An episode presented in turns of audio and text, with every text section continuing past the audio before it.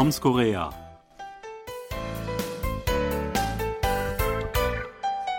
Bei uns in der Nähe ist eine Straße, die ungefähr zwischen unserer Uni und der Nachbaruni liegt, also beide Orte quasi verbindet. Sie ist etwa so lang wie der Abstand zwischen zwei Bushaltestellen und sehr viele Studierende sind dort immer unterwegs.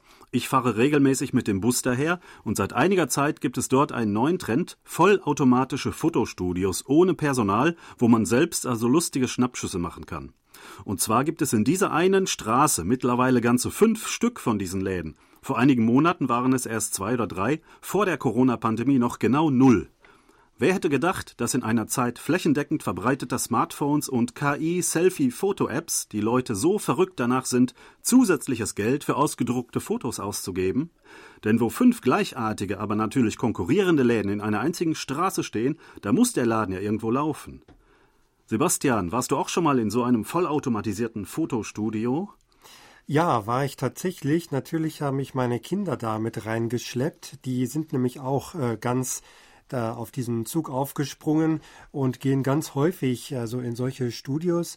Also fast jedes Treffen mit den Freunden äh, führt auch in so ein Studio. Und da macht man jedes Mal also neue Fotos und äh, die hängen dann im Zimmer der Mädchen. Also ganz viele dieser Fotos. Und es gibt wirklich so viele von den Läden, wenn man mal schaut. Es ist wirklich also ein Riesentrend zurzeit. Ja, also äh, ich habe natürlich auch mal reingeguckt aus Neugier und äh, in diesen äh, Läden ganz ohne Personal, da steht natürlich so ein Fotoautomat, wie man ihn vielleicht früher so von Bahnhöfen oder so kennt, wenn man mal schnell ein Passfoto brauchte. Ne? Ähm, da hat man ja auch so einen Streifen dann gekriegt, wo mehrere Fotos waren, glaube ich, die man dann ausschneiden konnte. So ähnlich ist es jetzt auch, nur äh, mit natürlich einigen Unterschieden. Also jetzt ist das Ganze viel poppiger, viel stylischer gemacht. Äh, es gibt manchmal Hintergründe, äh, manchmal sogar die man auswählen kann und natürlich viele Assets Accessoires. Also ähm, zum Beispiel, was hast du da so gesehen? Ja, da gibt's ganz viele lustige Hüte, Sonnenbrillen, also wirklich so Dekoration. Man kann sich wirklich so ein bisschen schräg verkleiden und dann versucht man natürlich auch Grimassen zu ziehen oder sonst irgendwie lustig da zu wirken auf den Fotos. Und ja, das ist einfach ein Riesenspaß für die Kinder oder Teens und das wird wirklich gern gemacht. Ja, und auch so Plüschtiere habe ich da gesehen äh, und auch so solche Schilder, irgendwie so Sprechblasen oder so eine Art mit, äh, ja, natürlich meist koreanischen ähm, Wendungen, die man äh, dann ähm, äh, in das Foto, äh, in dem Foto dann sieht am Ende. Also äh, das sind dann natürlich äh, wirkliche ähm, Props. Sowas ähnliches gibt es auch bei den ganzen Foto-Apps. Da wird das dann natürlich künstlich eingeblendet.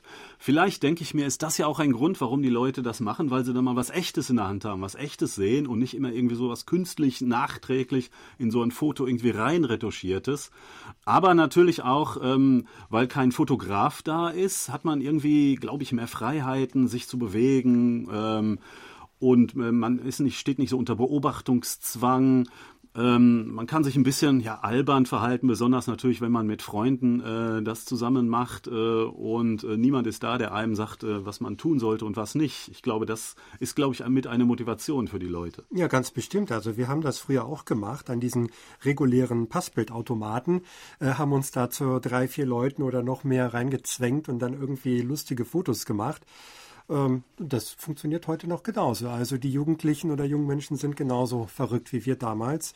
Und heute hat man aber eben viel mehr Möglichkeiten. Also man kann das individueller gestalten, man hat äh, die Verkleidungsaccessoires und ja, jedes Fotostudio ist auch ein bisschen anders. Deswegen funktioniert das auch. Also jedes Studio versuchte neue ähm, ja, Neuigkeiten zu bieten, neue Hintergründe, neue Accessoires und so bleibt das immer interessant. Genau, also die fünf Läden bei uns in der Straße sind alle anders. Die gehören noch nicht zur selben Kette, sondern sind wirklich Konkurrenz und jedes ist individuell gestaltet, ähm, so dass man in, tatsächlich in jedes mal reingehen sollte, um alles mal zu erleben. Äh, und äh, ja, manchmal gibt es auch wirklich Verkleidung, Uniformen zum Beispiel, Schuluniformen, ja, die sind auch im Trend.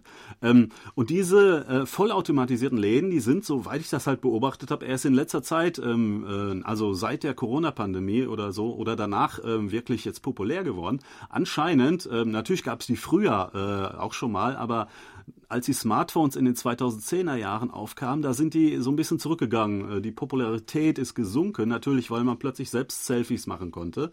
Aber in den letzten Jahren hat das wieder zugenommen und das ist, äh, finde ich, schon ein Rätsel. Ich habe den Verdacht, das liegt natürlich mal wieder an den Celebrities, an den K-Idols, äh, an, an Influencern, die solches Selbstfotostudios entdeckt haben. Aber Das waren wohl ursprünglich luxuriös ausgestattete, also wirkliche Studios, äh, professionell äh, mit Licht äh, und professionellen Kameras, aber halt, wo die Fotografen selbst nicht mit anwesend waren.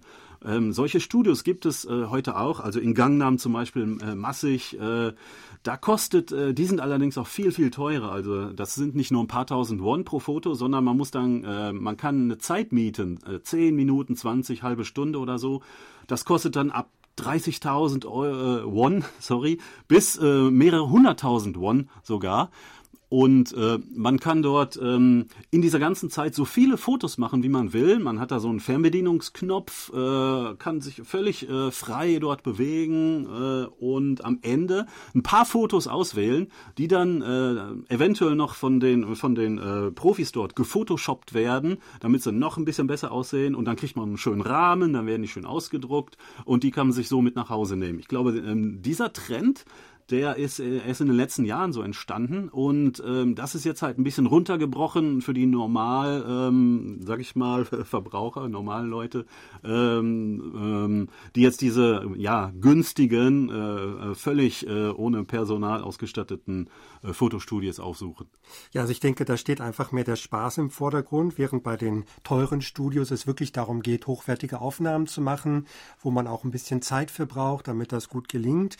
Ähm, ich sehe bei den günstigeren Studios aber auch so ein bisschen den Retro-Trend dafür verantwortlich, weil das wirklich dann für die Jungen, die mit dem Smartphone aufgewachsen sind, mit digitalen Fotos, wirklich was Besonderes ist, mal etwas Ausgedrucktes zu haben, was man sich zu Hause irgendwo am Schreibtisch äh, wo dran klemmen kann. Das finden ja auch spannend und das sind auch schöne Geschenke. Also wir haben auch schon solche Fotos gemacht von, von uns als Familie und dann der, der Oma und dem Opa geschenkt.